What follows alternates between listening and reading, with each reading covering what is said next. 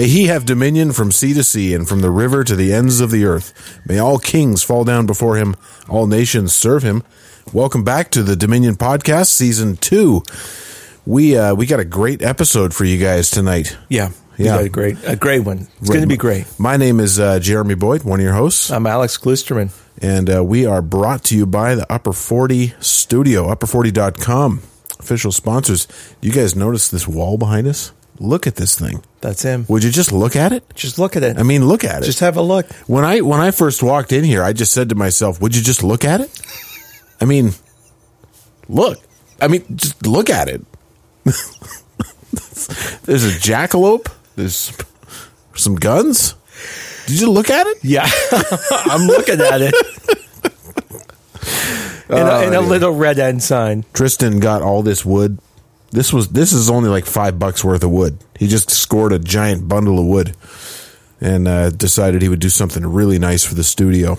So, thanks, Tristan. Thanks, awesome. We're so privileged to be up here. Mm-hmm. anyway, we just want to introduce tonight's episode. We uh, just recorded a, a an interview with Dr. Stephen Wellum from Southern Seminary in Louisville, Louisville, Kentucky. I got corrected on my pronunciation of Louisville. And um, I'll, I guess I'll let you sort of introduce why we wanted to talk to him. Yeah. And then we can sort of shoot yeah, the so breeze we're, for a couple minutes. we're doing a series on Christ and the nations. And we want to think through what is the relationship between the Lord Jesus Christ and the nations? What is his relationship to Canada? What is his relationship to our government? What is his relationship over the citizens of this nation? And there are conversations happening right now, which are good. Um, some of them are producing more heat than light. And I just thought, um, we need to establish fundamental biblical categories when we are in times of controversy. And the in order to understand any area of theology properly, you need to have the story of Scripture right. And so Dr. Stephen Wellum has done a lot of work on the story of Scripture, particularly as it unfolds through the biblical covenants. And ultimately, this is how we understand the identity and the nature of the Lord Jesus Christ. And so there's there's nothing in one sense more fundamental to this. Yeah. And so I thought, okay, before we get into the weeds of how do we, you know, apply the Word of God to every sphere of life, um, I want to make the case that we ought to be doing that, Yeah. right? Because that is a that is a point of dispute. We need to agree on this first principle before Yes. we move forward. So we we wanted to have him on to establish first principles, and I think, you know, you you just summed up our our conversation perfectly. What was it that you just said when we ended? Uh, I think it was something along the lines of uh, Jesus made everything; he gets to make the rules. Yes, that that's a it's it's an it's an it's, it should be uncontroversial. Yeah, and I found this. This was very helpful for me, and and I've said this. I think I even said it in the interview that the talk talk of covenants often makes my head spin Mm-hmm. when you hear all the different debates between paedo baptism, paedo communion, all this Mm-hmm. stuff. It makes my head spin. But the way he presented everything, and I'm not saying he's a paedo Baptist. He's not. He's a regular Baptist. A proper He's Baptist. a, a proper Baptist. Yes. biblical Baptist. um, but he he laid it out so clearly that when he was done his introduction, I was like, okay, I think I've, that's that's the most clear it's ever been to me. yeah. So So we hope you guys enjoy it. We hope it brings clarity um, as you get to understand God's word and how it unfolds, and ultimately what it means that Jesus Christ is Lord. yeah. So without any further ado, I guess we'll uh, get over to that. So enjoy the interview. All right. All right. Well, we are joined this evening by Dr. Stephen Wellum, and he is a professor of Christian theology at the Southern Baptist Theological Seminary in Louisville, Kentucky. I don't know if I said that You right. said it correct. And uh, he is the editor of the Southern Baptist Journal of Theology. He and his wife Karen have five adult children. He is also the author of multiple books, and this is how I was first introduced to um, Stephen's works, including Kingdom Through Covenant, two editions, which he co authored with Peter Gentry, God the Son Incarnate, a work on Christology, and The Person of Christ, a smaller uh, work on Christology, and, and a bunch of others. And uh, we also have mutual friends, friends of his family as well. And Dr. Wellum has done a lot of thinking and writing about the nature of the biblical covenants and the identity of Jesus Christ and how those two things relate to one another. And these two areas of theology, we'll hopefully get into this, are really fundamental to all other discussions of theology. How you understand the covenants, their relationship to one another, really, you know, impacts how you understand the nature and the identity of the Lord Jesus Christ, and that impacts everything. So as as as we were thinking through talking about Christ and the nations, we thought we would begin with a biblical and systematic basis and thought it'd be great to ask Stephen to come on and he thankfully said yes. So thank you for joining us. It's a great privilege to be with you and uh, talking to you from the United States to Canada. So yes, yeah, I gave up on Zoom. We we did the we were on Zoom the first lockdown, and I had to do a lot of Zoom stuff. And I honestly, I think I quit it for like at least a year and a half after. Yeah. I was I was triggered every time I had to look at a, a camera. But um, once you've preached sermons to a camera, you never want to do it again. Yeah.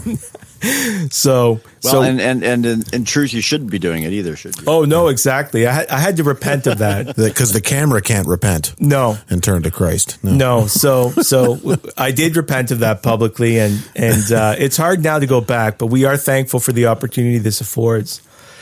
So, by way of preamble, we wanted to talk about the relationship of Christ and the nations. So, there's a lot of controversy going on in the church right now, especially in the West as we think through the relationship of the church and the state, for example, of the state to its citizens.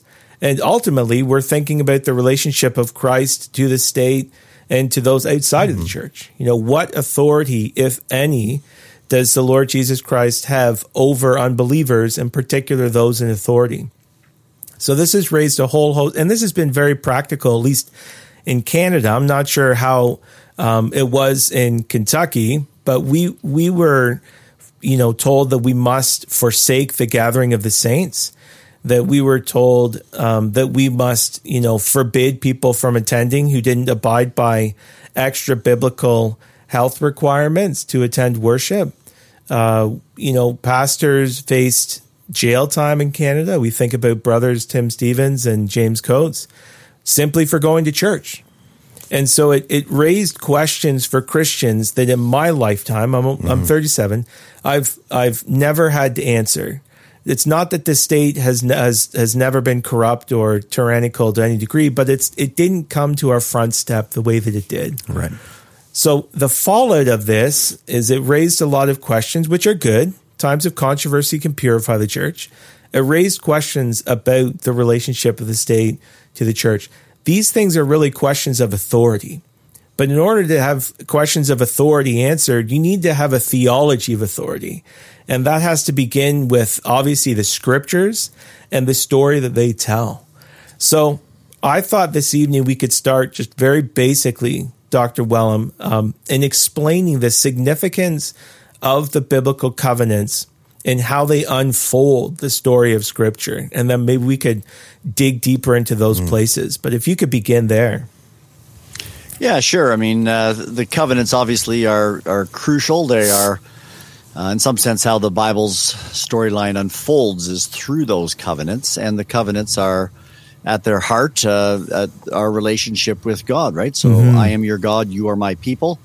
Uh, so a covenant relationship is what he makes with us as his creatures. And I would say, I mean, typical Reformed covenant theology will speak of the eternal plan of God and, and tie that to what's called the covenant of redemption. And that that's, I think, perfectly fine. Mm-hmm. People quibble over whether you call it a covenant or not.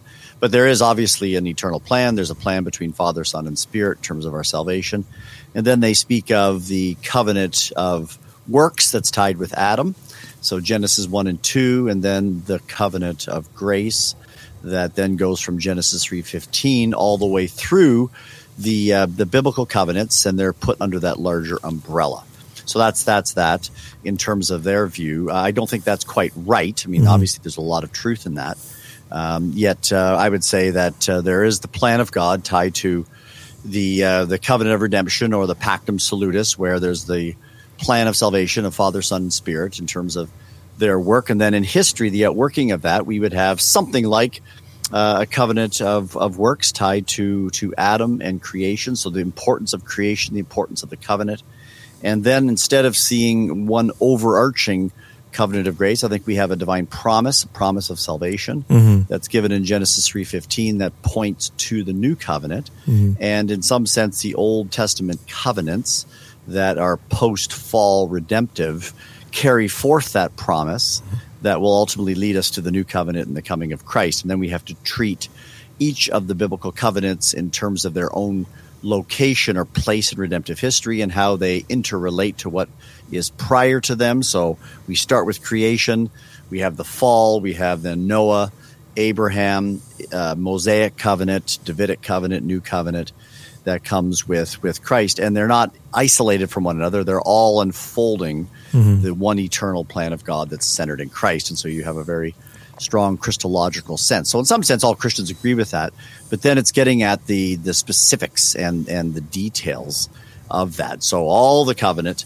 promises ultimately lead us to Christ. He is the one who is last Adam. So you have a very strong relationship between creation mm-hmm. and what happens with Adam and uh, our being made in God's image mm-hmm. and God choosing to graciously enter into a covenant relationship with us, the breaking of that covenant, and then that which comes now in Christ, who brings the promise of salvation. He is the seed of the woman. He is more than just a human. He is the divine Son who brings mm-hmm. all of God's promises to pass in Him, and we see that culminating in, in the new covenant. So that's sort of the broad overview of mm-hmm. how those covenants unfold, and then you have to zero in on the specific covenants. So going into creation, what's going on there? Mm-hmm. How does that relate then to the new covenant? What's mm-hmm. going on with Noah? What's going on with Abraham, and so on? As you as you work through Scripture, and when you do that, then you get some sense of how the plan of God unfolds, what it is. It's revealed to us step by step by step, mm-hmm. and we also then can make uh, allowances or differences between uh, Israel's covenant with with uh, Moses with Israel. That's not going to be exactly the same as the fulfillment that comes in the new covenant. What the church is.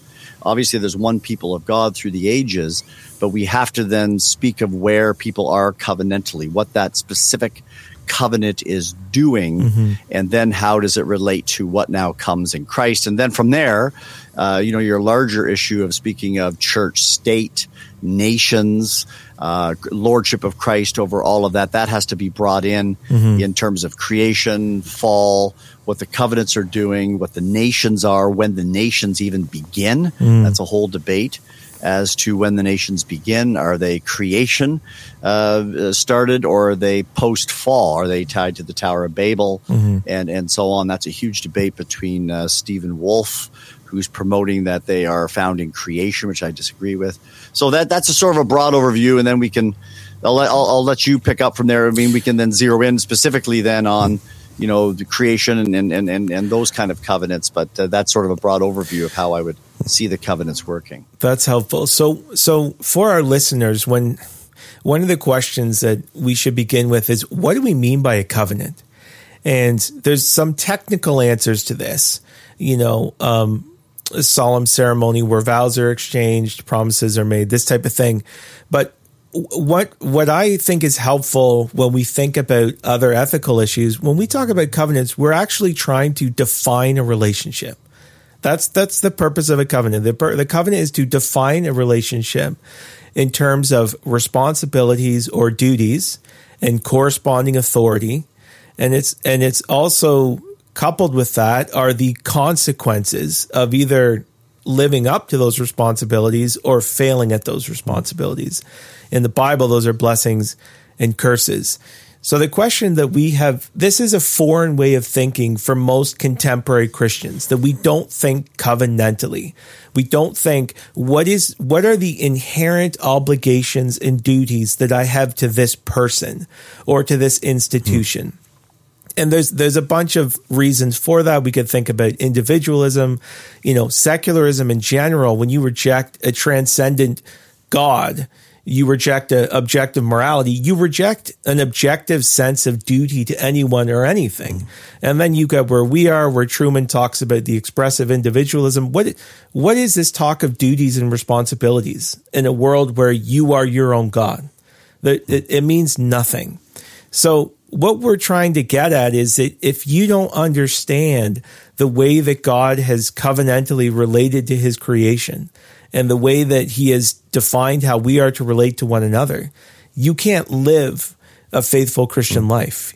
And so when we talk about the covenants in scripture, we're not we're not just talking about technicalities. We're talking about very fundamental and practical questions of of what is my responsibility, what is and and and they're revelatory as well. Who is God? Who are we? What what are we supposed to be and do? In that vein, um, why don't we begin with creation? A lot of people have recognized, you've said this before in your works, that a lot of Christians overlook the covenant with creation. They think that Genesis is entirely to do with debates surrounding, you know, views of evolution or something. But there's there's a lot going on here that if we miss the beginning, um, we get we get others wrong. So what are some some major points, some I guess principles that we take away uh, in the biblical account of creation? Yeah, I mean, creation is is where the Bible begins. Uh, it's it's the, it speaks of the most foundational and fundamental relationship of of God to His creatures. Mm-hmm. Uh, it establishes the creator creature distinction, which is which is the problem we have in our society. Right, yeah. everyone thinks they're God mm-hmm. uh, when they're just creatures, and uh, so the fundamental relationship of God is God. He is the eternal one. He's the triune God uh, who exists from all eternity in all of His glory, and then He chooses uh, to make a world, right? Mm-hmm. So he, he has an eternal plan and he enacts that plan by creating a stage and then bringing about his plan on that stage of human history. So creation is so fundamental. Yes, uh, the creation evolution debates are, are, are, are important here as yeah. well, but also a whole doctrine of creation and the historicity of what is going on here as well. If we're mm-hmm. not talking about that, then it's all hanging uh, in midair. But mm-hmm. creation itself establishes who God is. Mm-hmm. I mean, that's mm-hmm. why Paul, when he goes to Athens and speaks to pluralistic contexts, people that have different foreign worldviews, they don't have the Bible. Where does he begin? Right? He begins in creation. The Bible mm-hmm. begins here. Uh, this Bible story goes from creation to new creation, and you got to get the bookends mm-hmm. uh, right. Otherwise, uh, everything in between uh, falls apart. So it establishes who God is and a mm-hmm. specific kind of God. And so we could go into that in great detail. Yeah. Well, we won't, but I mean, in the sense of a triune God, a self sufficient God, a God who is sovereign, a God who plans all things, knows all things, who's good, who's holy, who's just, right? So God is the standard, mm-hmm. particularly when you start coming to moral ethical obligation yep. is is God is the standard of what is right and good mm-hmm. and just. Mm-hmm. So when we speak about God's law, right? Uh, we have to have a certain conception of God. God's law is ultimately the reflection of His will and nature. Mm-hmm. So, uh, uh, you know, the, the definition of the good is not uh, Plato's ephoro or some some right. abstract form of goodness out there. Mm-hmm. God is the very definition of good. What He wills, according to His very being, His very nature, mm-hmm. is what is good. What conforms to that is good. What doesn't conform to that is that which is wrong and sinful. And at the point of, of the doctrine of God is that He's Lord. Mm-hmm. So He is Lord, King. You use King, Lord. Yep. He's the Creator. Uh, that He uh, that all creation, right, and especially when we think of uh, creatures made in His image, and we could even tie that to angels, but we'll tie it to humans as image bearers. Uh, we owe Him everything. Mm-hmm. So that by creation, right, there is the demand that God makes rightly of perfect conformity to his will and character. Mm-hmm. Uh, so that, uh, you know, when we start speaking of the lordship of Christ and uh, the God is king, that starts in the fact of our doctrine of God. It's grounded in creation. Mm. all people, whether they acknowledge it or not, are under the lordship of Christ or mm-hmm. under the mm-hmm. lordship of God. Mm-hmm. So, so that's a doctrine of God. Uh, then you have humans.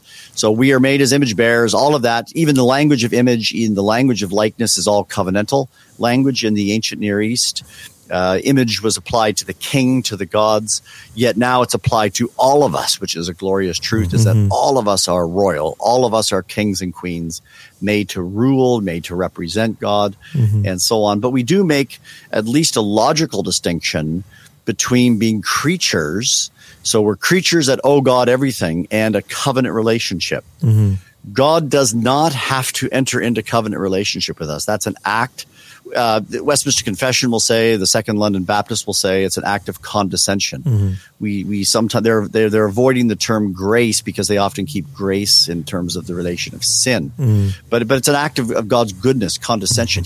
He he made us so that we rightfully are to obey Him. That is our that is our duty. That is our creation. To to raise our fist against God is ultimately uh, to to be the rebel and to stand against who God has made us to be. Uh, We have our very life and breath from Him. Yet God then chooses to enter into covenant relationship. And what we have that in Genesis 2. That's why the name Lord, Lord God is used in Genesis 2. Elohim is used in Genesis 1, but the covenant name of Yahweh is used in, in Genesis 2, where there's a covenant relationship. And God then uh, condescends to give Adam a command of not to eat of the tree of the knowledge of good and evil, but he can have everything else. And implied in that with the tree of life is, is a promise of life. So that uh, Adam is not earning his favor. His, his due as creature is to give God everything. But God then gives him a promise. He is not created in a final state. We know that from scripture. He's created in a good state, a moral state, but it's not a final state that we have in glorification. And the covenant is not only the way that we relate to God and our relationship to Him, but it's also the means by which uh, we have life. Yeah. Uh, we would have eternal life. And so obedience to God's command is what we owe uh, God, but that He then promises impl- implicitly that if there is obedience, there would be life. And so that is the covenant relationship that's established. Adam, to speak of Adam in creation is very, very important. He's a, a representative head. Mm-hmm. A head just simply means a, a covenant head. Mm-hmm. So uh, when we get the language of federal, we often talk about federal head. Mm-hmm. Federal just comes from the Latin, which means covenant. So that he is a, he is our representative. He is the first man, but he's also a covenant head, and he is to obey God perfectly by obedience, by giving God his due, by loving him with all of your heart, soul, mind, and strength. And we would say the great commandment is found in creation as well. Uh, Adam is to love God, and he's also to love his wife, right? Which is love of God and neighbor. I mean, that's what that's where it begins. It doesn't begin in Exodus 20. It begins there in creation and covenant relationship. It's not spelled out there uh, the way you have it in later scripture, but it's all there. And the great commandment's nothing new. That's what we were made for. And uh, Adam is to represent us. He is to obey, and he is to enter into glory by obedience and he disobeys right? So that that that broken relationship is there so that in the fall so we have to clearly distinguish between pre-fall and post-fall. The post-fall situation brings curse.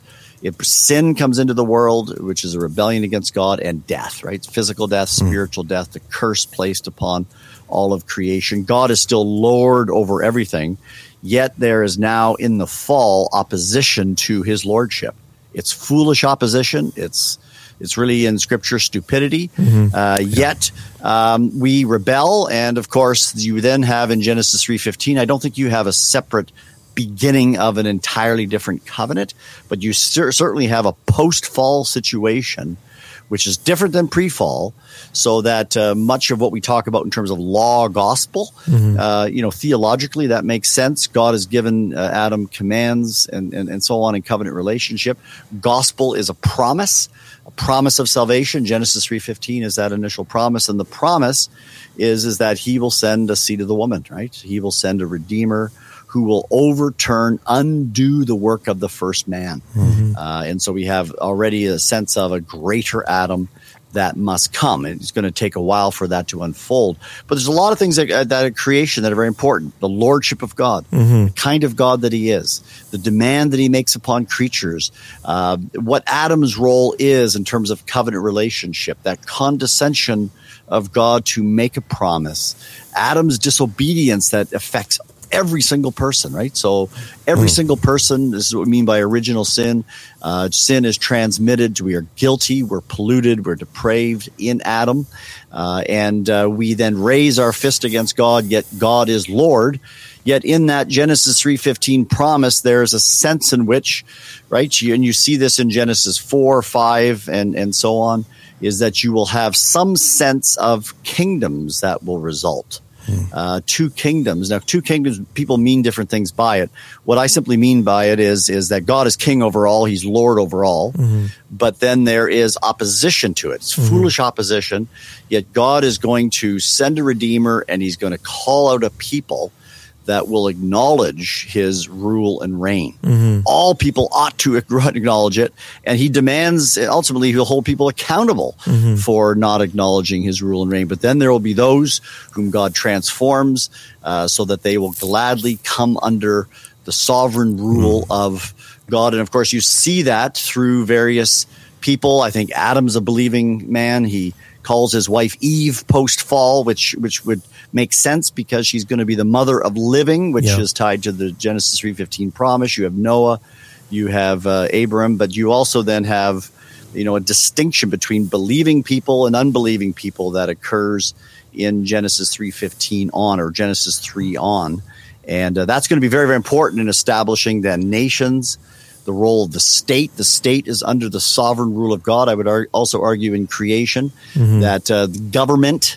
So I think we need to distinguish nations from uh, sort of a governing rule.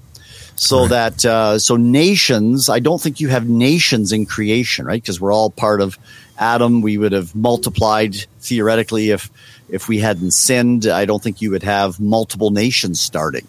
Uh, that doesn't seem to start until the Tower of Babel, where God spreads languages, and then you have nations that can form due to being isolated and and uh, being separated by by languages and so on. But you would have government. Government would have to be part of the creation mandate to to be fruitful, to multiply, to rule over the world. You'd have to have organization, right?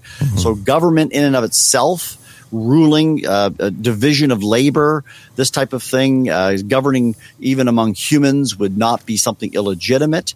Yet sin distorts everything, right? So that uh, government then becomes uh, not what it ought to be, uh, and as well as humans not what they ought to be. And so that will work out through the storyline. But those are some key areas of creation that are very, very significant. And then we have to move to Noahic because that now speaks of sort of creation realities in a post fall situation. Mm-hmm. It's not a it's not a Genesis one and two situation anymore.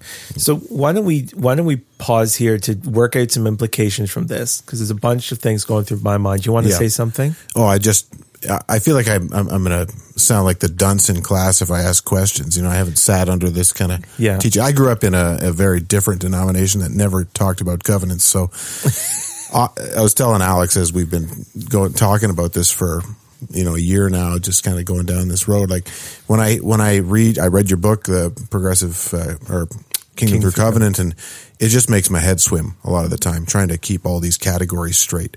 So I, I mean, as you're speaking, I have questions and I can hardly formulate them. But one of them would be, um, is God's relationship to His creature through covenant always accompanied by laws and requirements to His uh, to His creatures and to the creation itself and the even the material world?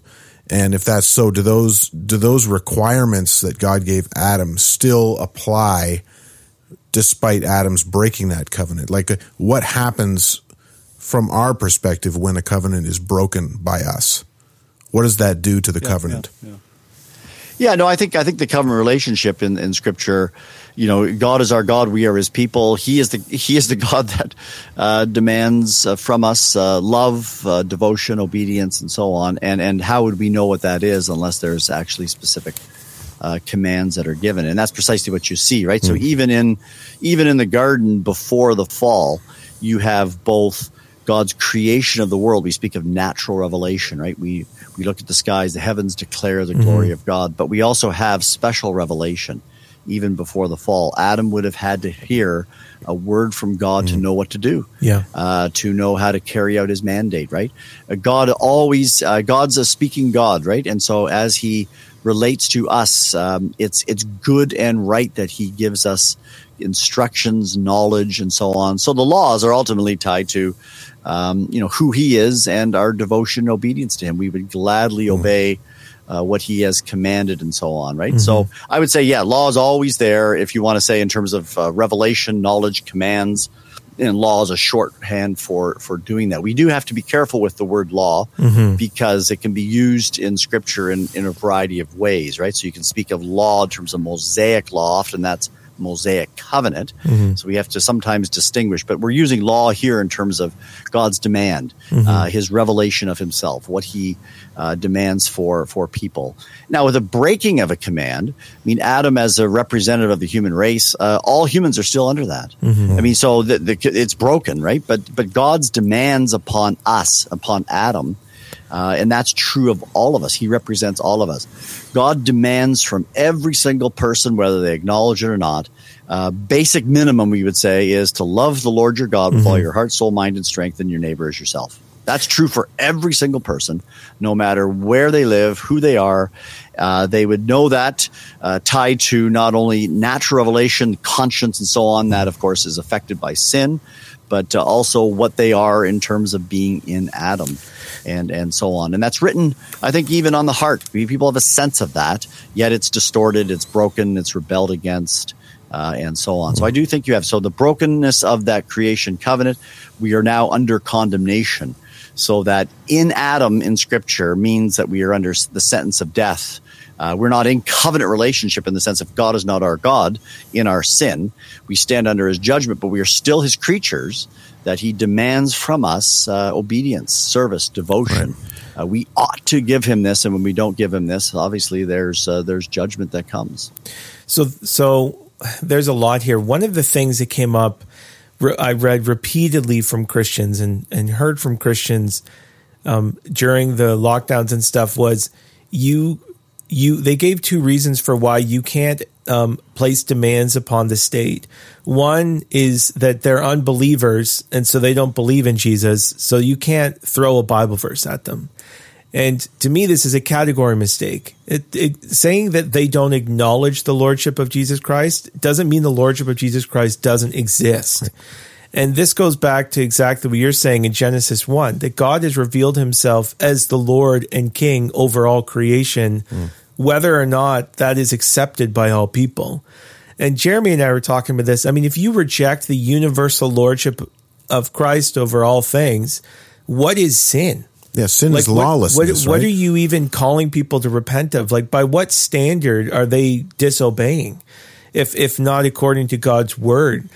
And then the second thing they would say is, well, you need to keep the church and state separate. And and I'm a Baptist. I believe in the separation, the distinctiveness in roles and authority of the church and the state. I believe in that.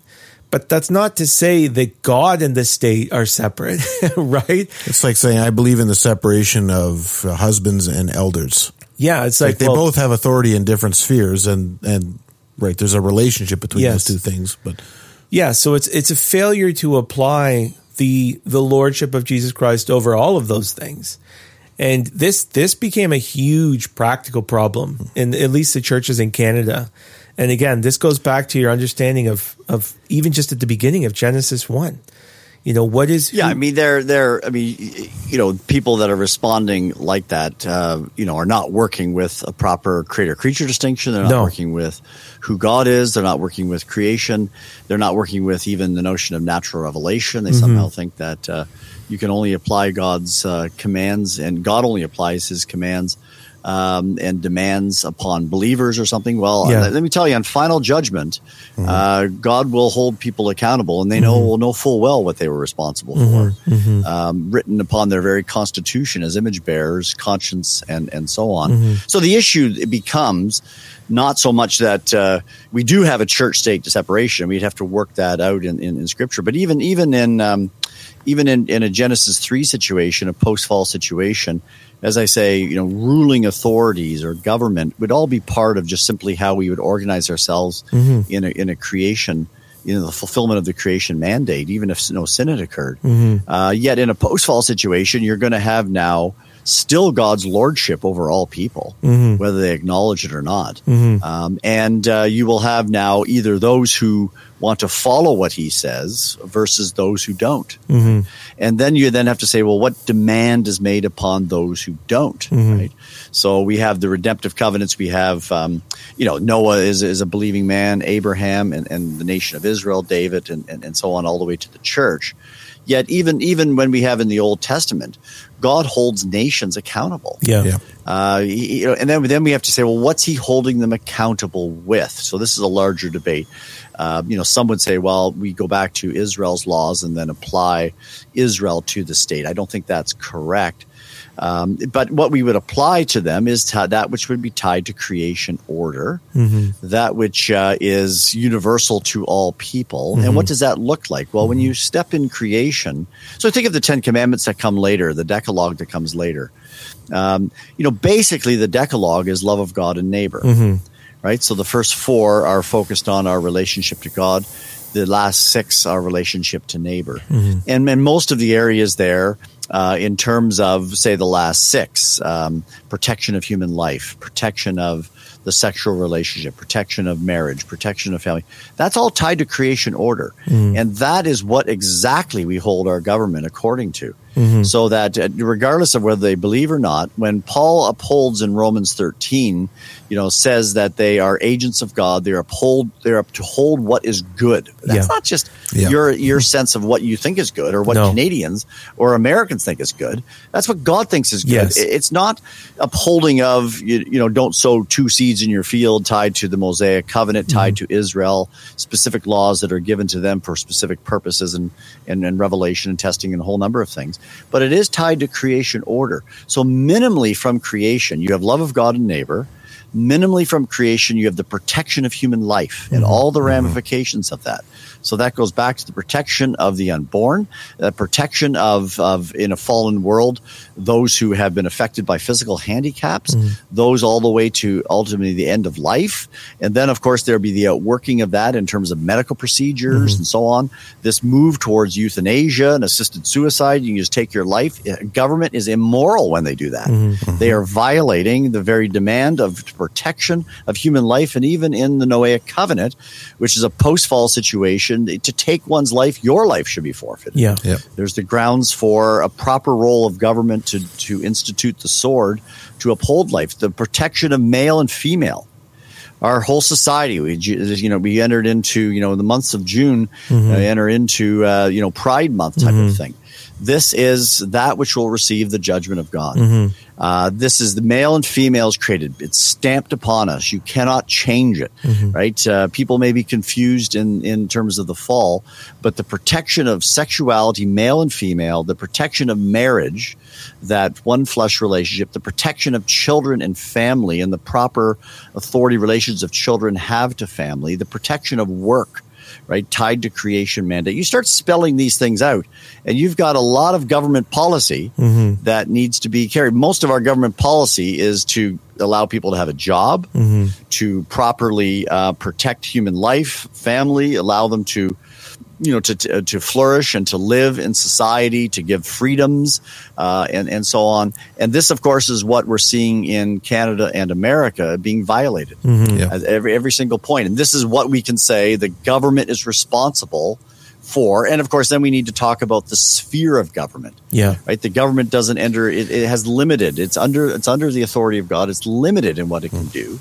and we should be arguing in a fallen world for limited government you never ever ever want to give power in the in the hands of a few people you want to spread that power out because we believe in human sin uh, and and and so on. But there there is something there that is very very crucial. So that when we say what law do they uphold, minimally, they are to uphold that which is tied to creation order. We see that reaffirmed in the Noahic and the nations. If you go to the non Christian nations, the Gentile nations in the Old Testament, what does God hold them accountable for? Well, he goes to Sodom and Gomorrah and holds them accountable for how they treat humans and how they act sexually. Uh, when you go to Assyria and you go to Babylon and you go to Egypt and you go to these places, you, you begin to see what God uh, holds them accountable for. He doesn't hold them accountable for everything that you find in the Mosaic covenant because that's given specifically to Israel, but he holds them accountable for what's tied to creation, who they are as image bearers, sanctity of human life, and all these other things uh, that that we've mentioned. So when people say that, I mean they are first of all denying that God is God, Yeah. ruling over There's that. things Yeah. and and and and they're denying the the reality of natural revelation. God is clearly. I mean, natural revelation isn't just you know the hunt for God. God has clearly made Himself known, and that we suppress it. But just because we suppress it, just because we're non Christians doesn't mean that God's demand isn't still upon That us. we're not and He will hold us responsible. accountable on Judgment Day. Yeah. So you mentioned a couple other things too with the state is that the state doesn't have authority to define what is good, to define what is right and wrong, because Yeah. no human being possesses that authority. Yeah. And this is a Genesis 1 thing. This is a what is a human thing. But by definition, a creature cannot ultimately self define. We can't define what is good, what is true. We can't define ourselves. And so what we see today is this total inversion of authority that rather than receive revelation from God and hear and obey, you know, Yeah. who are we and what is our purpose? It's that I'm going to be, you know, the arbiter of truth and justice. The other thing is the state, it follows. The state can't even determine what the role of the state is. No. Like they don't have the authority to, because every yeah. state wants to say, like Caesar, my authority is absolute. Like Yeah. that's what the state would love to say. Yeah, you don't get the job and then get to define your own job description. Yeah. Like you you know, you took the job, here's the description. Yeah. You know, you don't get to just But when, when we would say this is wrong, like in Canada, when I would say this is wrong what the state is doing, many, if not most Christians would say, you may be right, but it's not your place to say. We just have to obey. Like they're the government. It's like, but you're saying that they have the authority to determine what's wrong and right. And they have the authority to determine the limits, if any, to their authority, which they actually don't. And I like how you touched on the fact that this is implicit in Romans 13 yeah. conveniently overlooked by many people. It's like Paul was not advocating for tyranny. He was not advocating for totalitarianism. saying if you're if you're doing good, you got nothing to fear, you know? Yeah. Yeah, he was Well, we have to realize. I mean, we in a fall, in a fallen world, right? I mean, human humans should acknowledge as creatures uh, the demands of God upon their life, what is good and right in terms of God. Yeah. Now, in terms of sin, they don't, No. and of course, that's that's exactly the problem. And and by God's common grace and the effects of the gospel that come to nations, often there's a restraint that's put upon human depravity and rebellion, so that uh, people don't always act as worse as they could, and maybe even desire to. Right, so there's a restraint that's put on. But it's a pretty sad situation when you get people, uh, when God gives people over to then ruling authorities that then just you know arbitrarily determine law and they think that they are God. Yeah. What you what you see in, in human history, obviously, every, everything post falls, you find tyranny. Yeah. I mean, this is this is why the uh, you know when when eventually you have you know Israel is to be a model nation of what it means to actually have humane relationships. Yes. Uh, these nations did not have humane relationships. Now they were still image bearers. Uh, they still, you know, could uh, be restrained and this type of thing. But sacrificing your children and uh, you know the kind of Leviticus 18 descriptions of what's going on in the land that Israel's not supposed to be doing uh, sexually and this type of thing is telling you what kind of things that are going on, and we don't have to to list them. But I mean, this is not humane. So this is what happens when people, you know, move in their sin. Now, uh, it, you know, in the West, right, with the influence of of the gospel and of Christianity, we've seen restraint.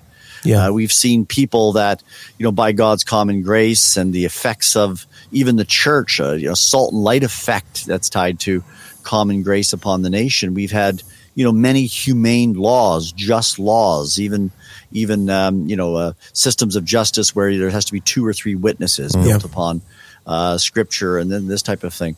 But when that gets pulled off, you always have totalitarianism. You always have statism. When you have dictators and, and, and totalitarianism, you may get a benevolent dictator, but not often. And that's why even the founding of the United States, when they gave the Declaration of Independence, you got to read the preamble. You know, they say in, in, in human history, uh, there's not much in terms of countries that have actually had freedoms. We're going to try an experiment here that is eventually going to come out of some kind of Judeo Christian uh, understanding that is going to give us freedom. So, so yes, I mean, we face in our, our situation a turning away from freedom turning away from liberty. Uh, the the the, the uh, you know Francis Schaeffer used to say that when you throw throw off the forms or the commands that uh, God gives, even in terms of natural revelation, uh, this doesn't produce freedom. This produces uh, ultimately anarchy and tyranny, right? And that's what we're seeing.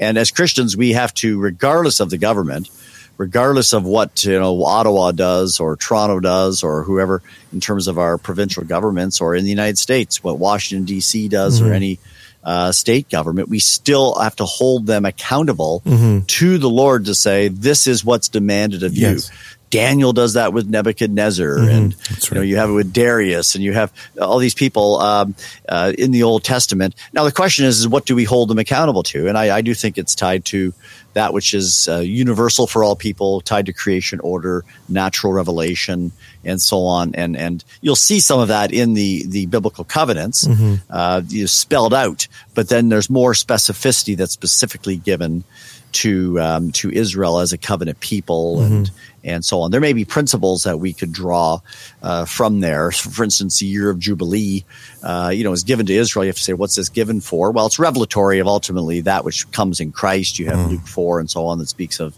the year of Jubilee and in, in Him. Yet it's also keeping uh, a, a country out of perpetual debt. Right? Yeah. And so it, it tells you God values that He doesn't want uh, a, a poverty class, an underclass that is perpetually in debt, and He doesn't want overlords over them, uh, which you have in most governments. Right? You've never had such a thing as a middle class. Uh, you've had just simply rich and poor. He doesn't want that.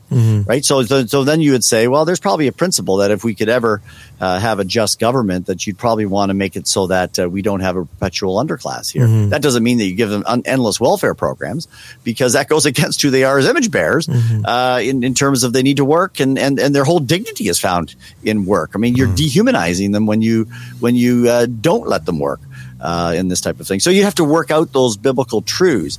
But you know, for people to think that government is independent of God, uh, they're not working with God in terms of the God of the Bible, right? They're No. working with some some weak, anemic notion of God. God is creator and Lord. He is holding all people to account.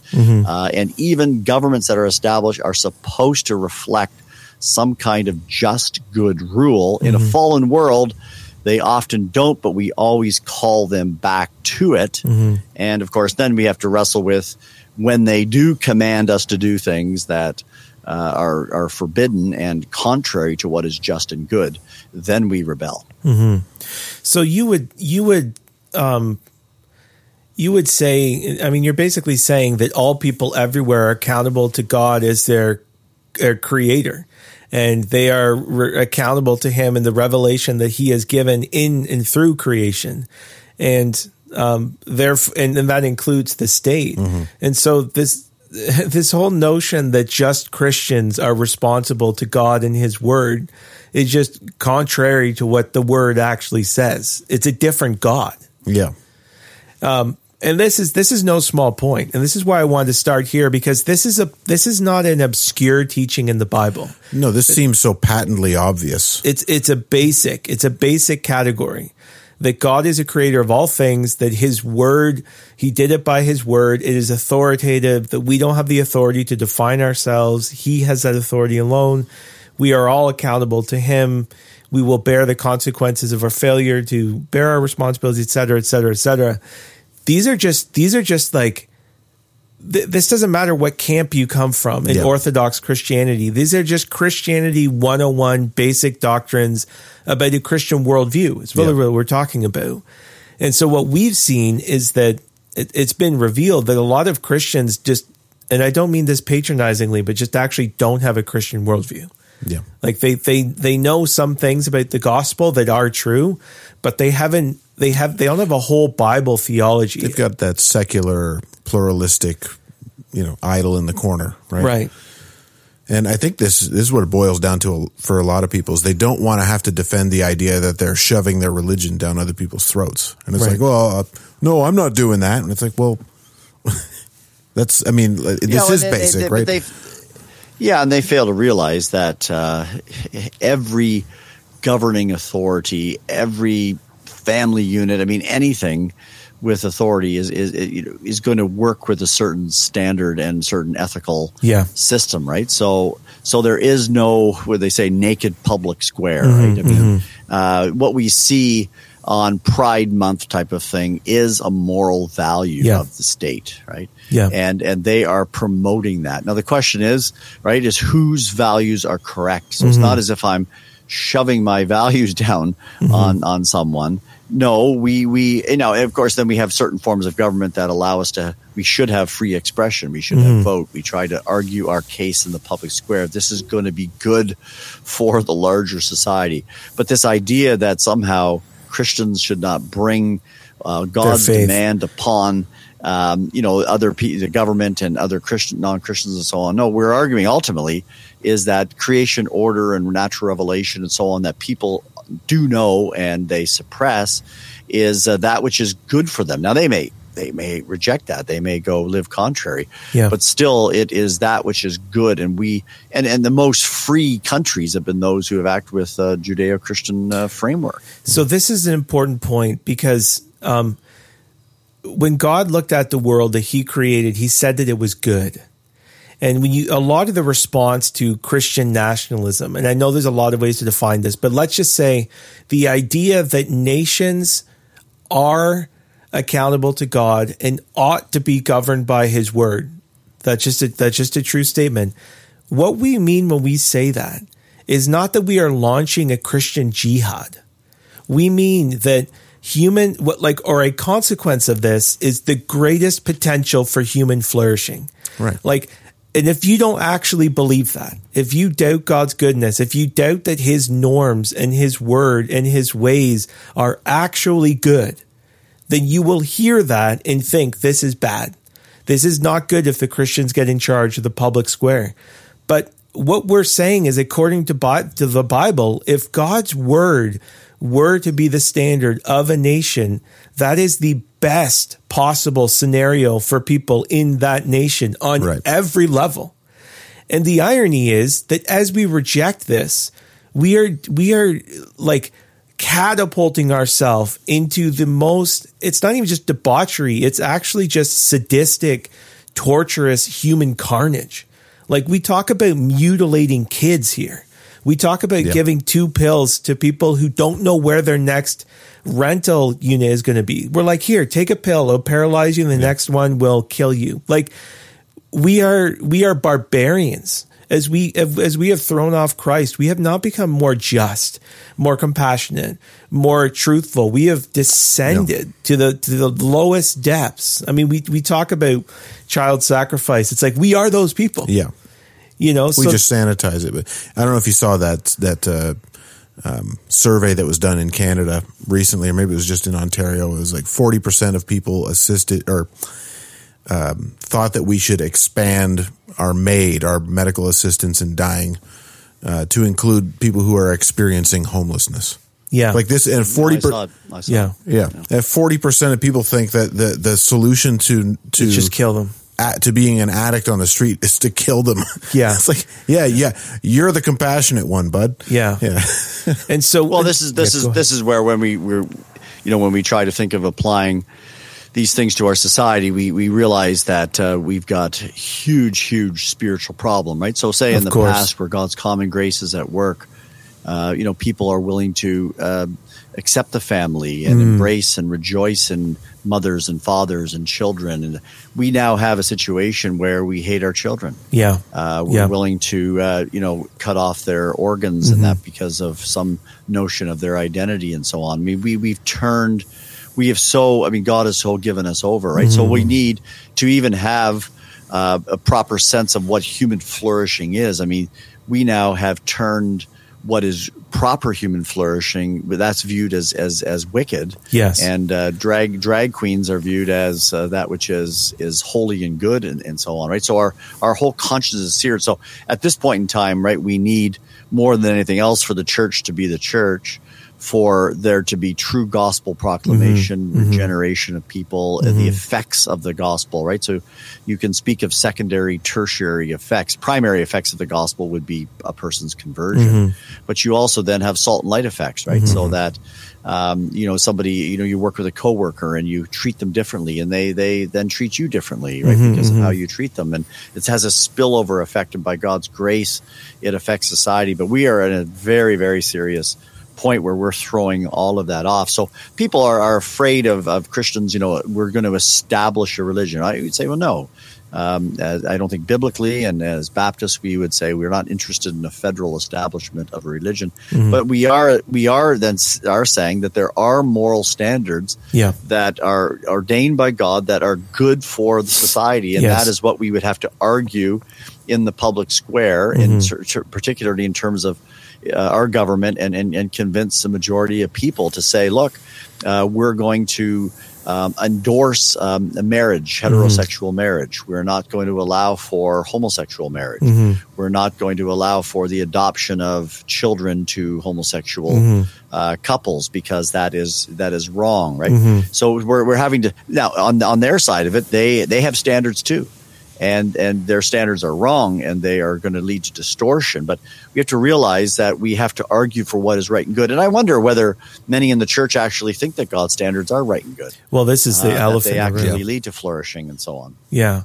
Well i think that's the elephant in the room. And i mean part of that is you say is a product of conversion. Like to see God is good is you have to actually be converted. And that's part of the promise you talk about in is Ezekiel or Jeremiah that God would write his law in our hearts. Yeah.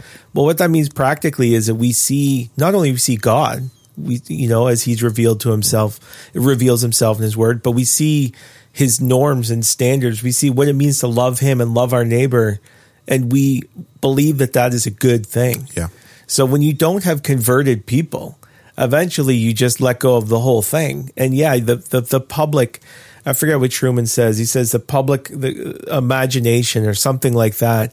You know, the moral imagination of your culture is totally corrupted and inverted, which is which is what we're seeing now.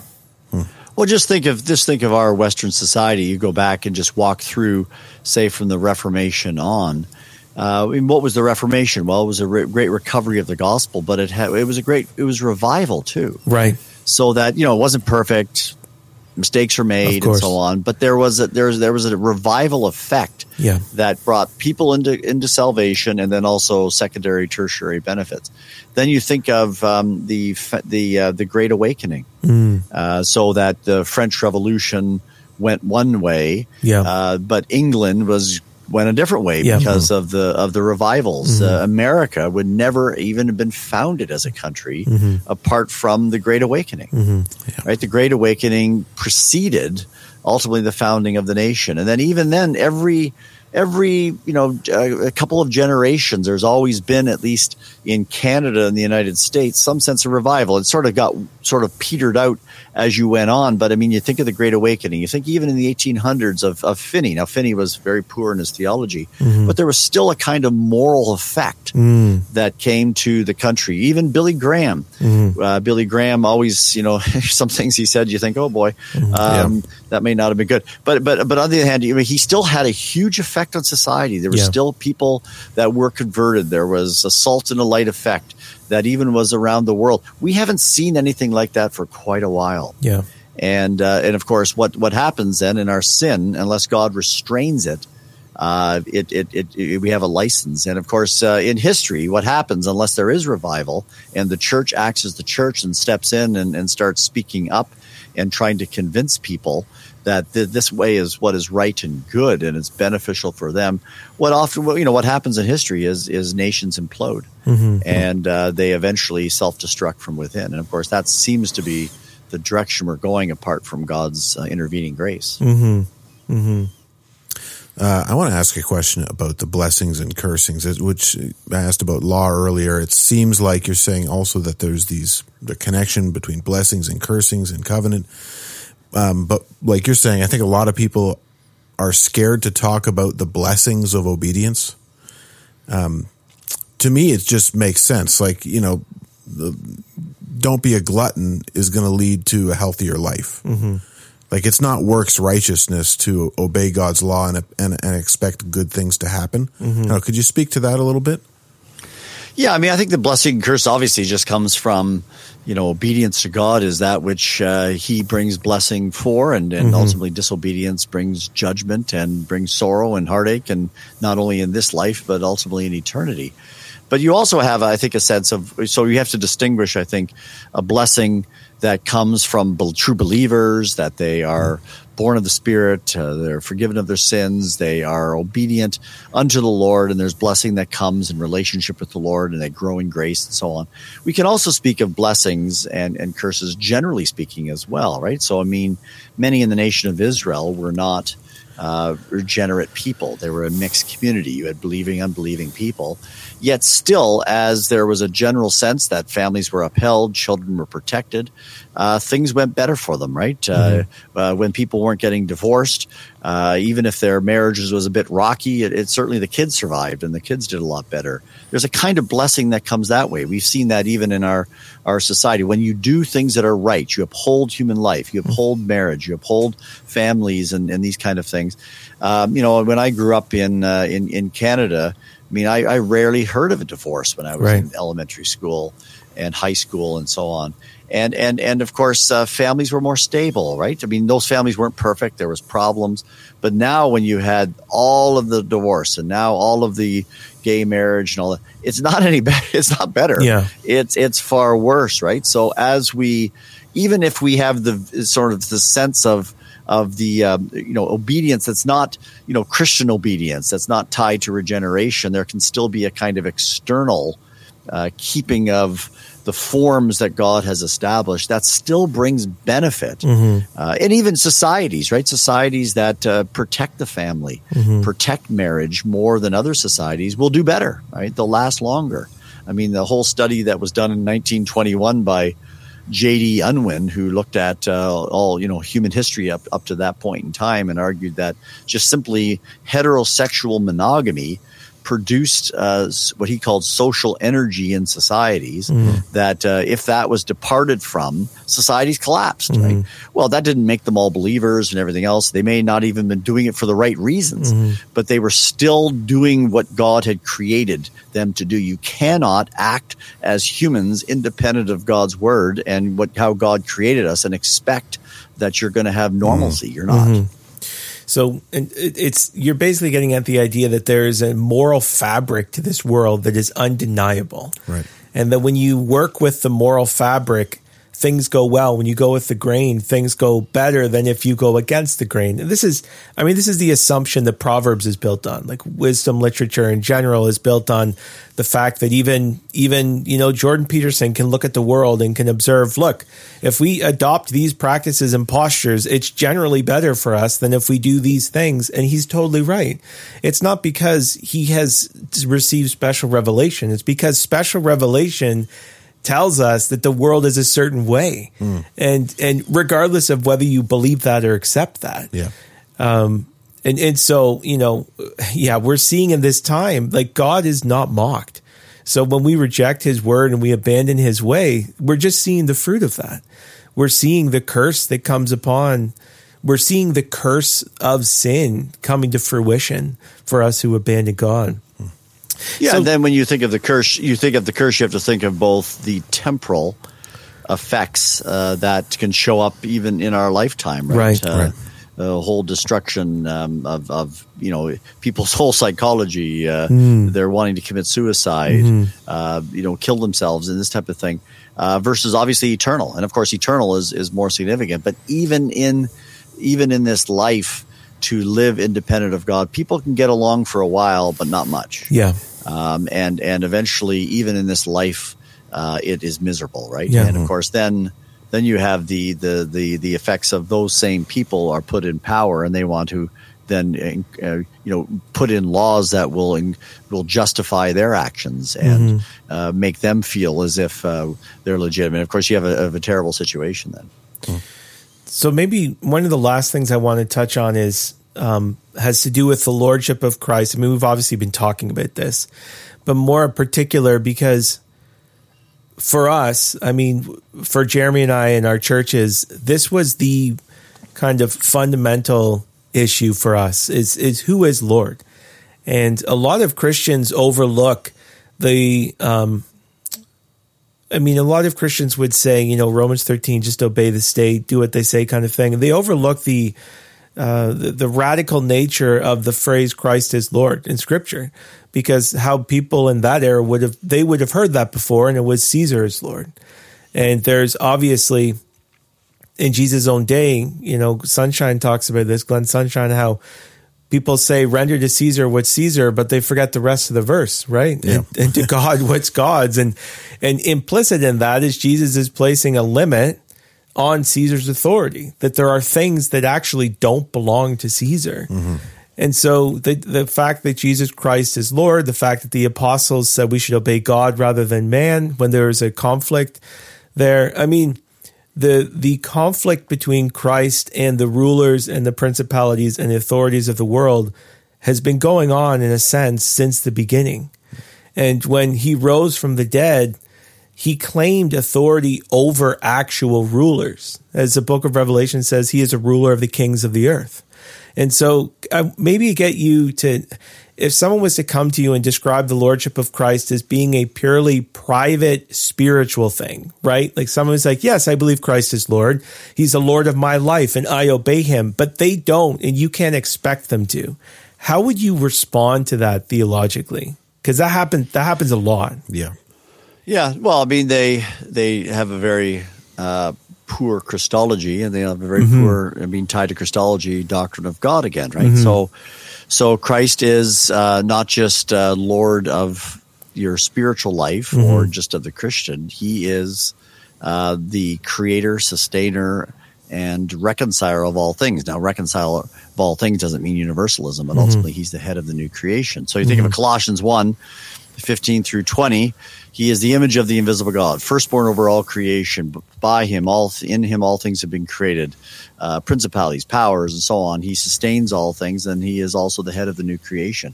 Well that's lordship right? So he's lord as creator. He's now lord uh, by virtue of his work. He's won the new creation and his resurrection uh, ascension he is now ruling as the King of Kings and Lord of Lords. Now, I don't know.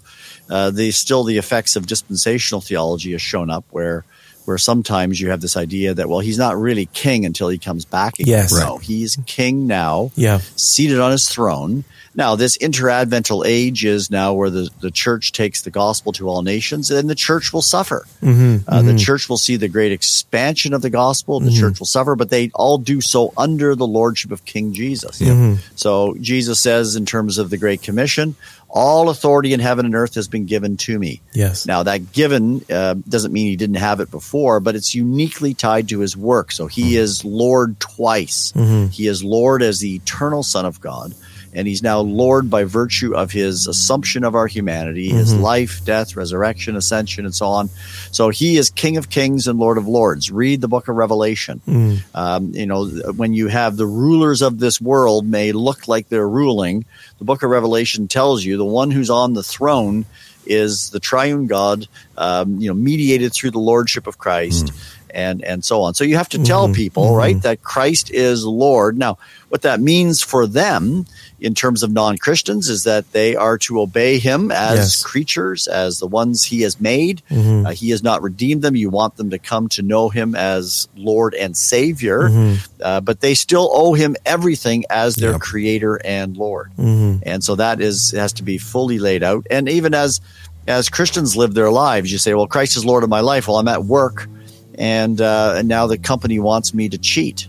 Yeah. Well, um, that now becomes a public affair, doesn't it? Or it wants me to participate in something that is uh, contrary to God's word. Uh, it wants me to endorse, you know, the transgender day or something like this.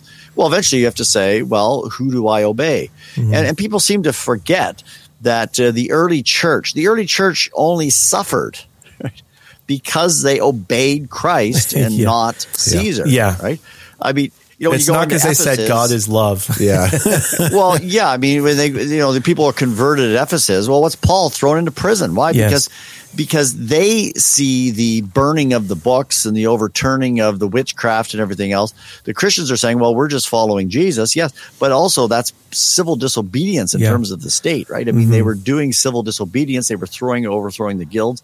We have to remember that all of the apostles except John uh, were martyred Mm-hmm. Um, and Paul wasn't martyred uh, under Roman rule, right? Mm-hmm. And Peter and so on. I mean, they they gave deference to Caesar, but mm-hmm. they also said no to Caesar mm-hmm. Repeatedly. They said no to the Jewish leaders. They said no to Rome, and they were willing to suffer under that government, even though they would appeal mm-hmm. to the government to bring justice and to do what was right and good. Mm-hmm. They still were willing to say, "We will suffer for Christ." Now, mm-hmm. when we have governments, and every government, we have to look at government. Romans thirteen has to be applied in context. Mm. Paul speaking about the Roman government situation, mm-hmm. but not all governments. We don't live under a Roman Empire mm-hmm. anymore. We live under a supposedly uh, democratic societies. In the United States, it's a constitutional republic and mm-hmm. so on, right? And the people are the ones that are supposed to vote and be responsible. So yeah. government's accountable to them. Yes. Right? So, so I mean, we even have more uh, incentive to say, uh, rulers, uh, you've stepped out of your lane here. Mm-hmm, I yeah. mean, this is not correct. Uh, this is not what you're to do. And, uh, and, our recourse in our situation is to throw them out mm-hmm. and not put them back in power mm-hmm. Uh, in this type of thing. And, and then even then, if you have a, a, situation that we're facing both in Canada and the United States, that the government that even that gets elected, mm-hmm. uh, now 51% of the people uh, or morals are totally skewed mm-hmm. and they come against the church, then uh, you know we still uh, witness to the lordship of Christ. We still call them to account. We still say this is what you ought to do, uh, and they may not follow it, and we then must be willing to uh, to suffer for Christ's sake. Mm-hmm. Yeah. So even the the idea of the rule of law is is a Christian idea. You know, it's the idea that no human authority is absolute. That there's there's something above the king, um, and we're going to get to that in future episodes. But that's a great. Well, I mean, in some sense, all societies have had that, right? I yes. Mean, even even pagan societies have some sense of their gods that are over. I mean, every society knows that you've got to have law over them. Now, of course, they can't work it out. Only only uh, Christianity can consistently have you know a proper standard of law, which yes. is God Himself, not in some finite uh, being and, and, and, this type of thing. Uh, but um, you know, w- you know, the, the, influence of Christianity has brought that sense of mm-hmm. lex rex, right? The mm-hmm. law is over the king, and that's how our societies have functioned. Now, what we're seeing when you throw that off, of course, is the government becomes the law. Mm-hmm. Uh, we have total lawlessness. This is what we have in the United States. We have a, a president that is uh, totally lawless. We have a, his son who is, uh, you know, should be in jail mm-hmm. and so on. But we don't have a just. We have a two tier justice system mm-hmm. now, where people are not actually functioning in a what used to be in our societies due to Christianity and the influence of Christianity, some sense of a proper sense of justice. Mm-hmm. We don't have that anymore. Mm-hmm. Mm-hmm. Yeah, we're seeing similar things up here. It's a pretty dire situation. Yeah. But I mean, yeah. I mean, we wouldn't. But we, we, we wouldn't we, expect we, we have to treatment. vote, though, right? Yeah. yeah. we have to vote. The church has to get off her backside mm-hmm. and and start speaking up, mm-hmm. saying we we disagree. I mean, you don't have to be angry about it and so on, but we have to make our voice known. We have to, and when and when we become a minority, and we don't have a voice anymore. Well, we still have to in the public square. Uh, you know, we have to preach the gospel, see people's converted, and also you know argue our case right mm-hmm. and say this is what's right and good mm-hmm. uh, and and and so on and and there may be by God's common grace and reviving grace and so on that uh, you can win over people right mm-hmm. I mean mm-hmm. that's that's what we're our, our, task is until Christ comes we don't let the country go to uh, hell in a handbasket mm-hmm. we are here to be salt and light and to do what we can mm-hmm. uh, but first and foremost right our task is to live for Christ and to share the gospel, but that has that has that has public implications, not yeah. just private mm-hmm. implications. Yeah. Well, you're not allowed to be political up here. the irony is, the irony is, I was saying to people during lockdowns, like we would, we were very public, and we would get the criticism. You know, you should focus on the gospel, not politics. But I was like, who's the one being political? Yeah. Like you're the one doing everything the state tells you to do. I'm simply saying yeah. we should limit their authority the, and do what Jesus says. Who's the political one? The here? church, the churches that were taking public money to pay their pastors were accusing us of being of political. being political. Yeah. Yeah. Well, the, the, the the issue, as you all know, right, is is everyone is political. Yes. So this this idea, everyone has a worldview. Yeah. Everyone has a theology. Everyone has a moral system, right? It's, it, but of course, we have to argue which is the best mm-hmm. political answer, which is the best moral system, which is the best worldview theology, and so on. But this idea that well, you're being political uh, and and and and we're not type of thing. Uh, I mean, just just opens the door for people to just come in and push uh, in their own agenda. We say then nothing, and uh, the Lord doesn't want the church to simply be silent on these matters. The church has never been that. The church is not that in the New Testament. Mm-hmm. Paul doesn't go on a campaign in that, but when he speaks to uh, political leaders, when John the Baptist speaks to Herod, of course, uh, John the Baptist pulls no punches. No, and he was the most, most righteous man before the kingdom yeah. of God. Yeah. Well, this was super helpful. I mean, yeah. Um, obviously, there's so many questions that we could ask at this point. Do you have anything else you want to add to that? No, I don't need to uh, open my mouth and show that I'm a fool anymore.